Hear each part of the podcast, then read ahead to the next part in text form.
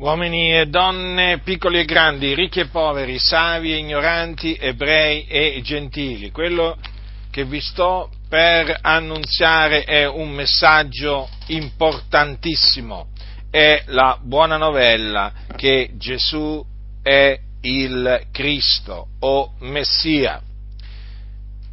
Gesù il Nazareno uomo che Dio accreditò fra i giudei mediante opere potenti e prodigi e segni che Dio fece per mezzo di lui, questo uomo fu tradito dopo alcuni anni di ministeri, fu tradito da uno dei suoi discepoli di nome Giuda Iscariota e fu dato nelle mani dei giudei,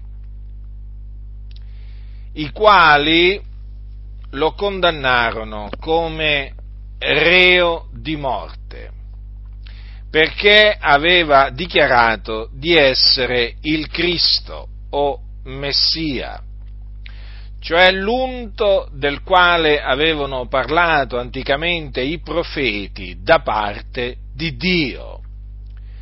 Dunque per questa ragione lo condannarono come reo di morte, e quindi lo condannarono a morte, e lo diedero in mano al governatore Ponzio Pilato, al quale chiesero di crocifiggerlo.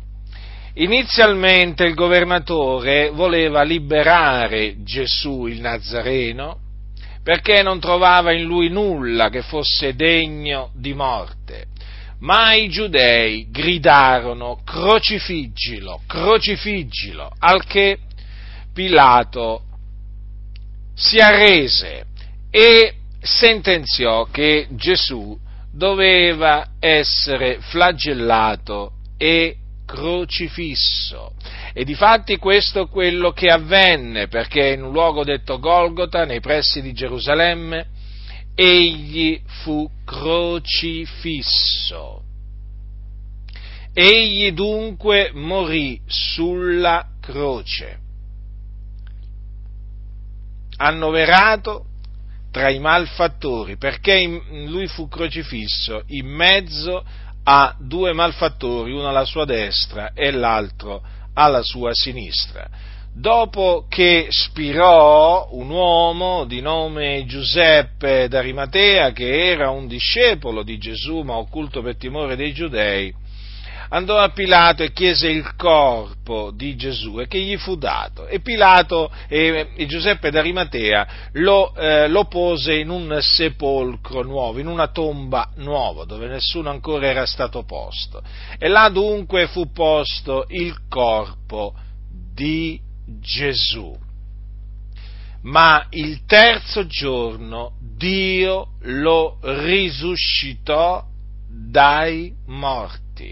E dopo essere risuscitato, egli si fece vedere dai suoi discepoli per molti giorni. Lo toccarono, mangiarono e bevvero con lui e parlarono con lui, prima che lui eh, fosse assunto in cielo alla destra di Dio. Ora, perché Gesù fu crocifisso, perché fu ucciso dai giudei per mano di iniqui,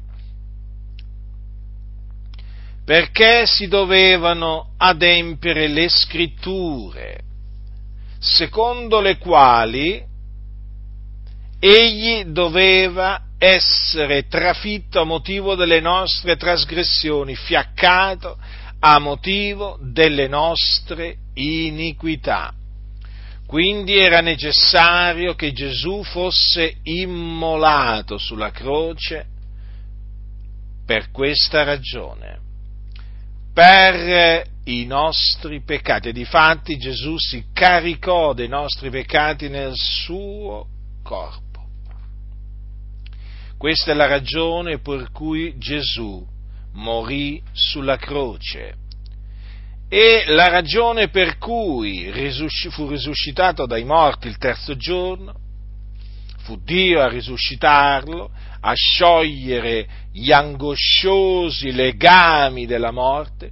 Dico, la ragione per cui egli fu risuscitato dai morti il terzo giorno fu affinché si adempissero le scritture, secondo le quali appunto il Cristo l'unto doveva risuscitare dai morti. Infatti aveva detto Davide, perciò si è rallegrato il cuor mio e ha giubilato la mia lingua e anche la mia carne riposerà in speranza, poiché tu non lascerai l'anima mia nell'Ades e non permetterai che il tuo santo vegga la corruzione. Davide parlò della resurrezione del Cristo, che dunque si adempì.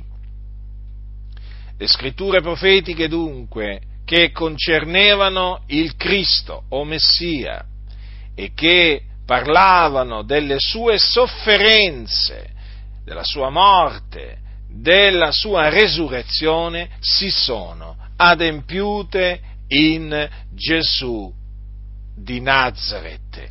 Egli dunque è il Cristo egli è il Cristo che doveva venire nel mondo per morire per i nostri peccati e risuscitare dai morti il terzo giorno per la nostra giustificazione.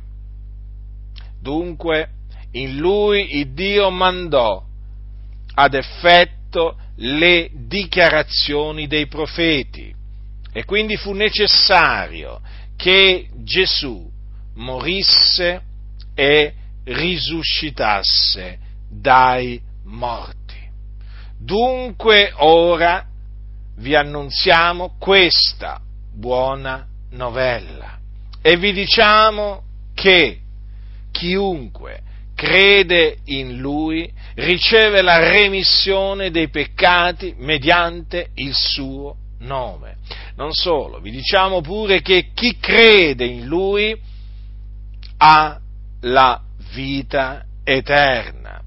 Dunque vi esorto a ravvedervi e a credere nella buona novella che Gesù di Nazareth è il Cristo, affinché otteniate la remissione dei vostri peccati e la vita eterna, affinché quindi possiate scampare a quell'orribile fine che aspetta i peccatori, i quali quando muoiono vanno nelle fiamme dell'inferno.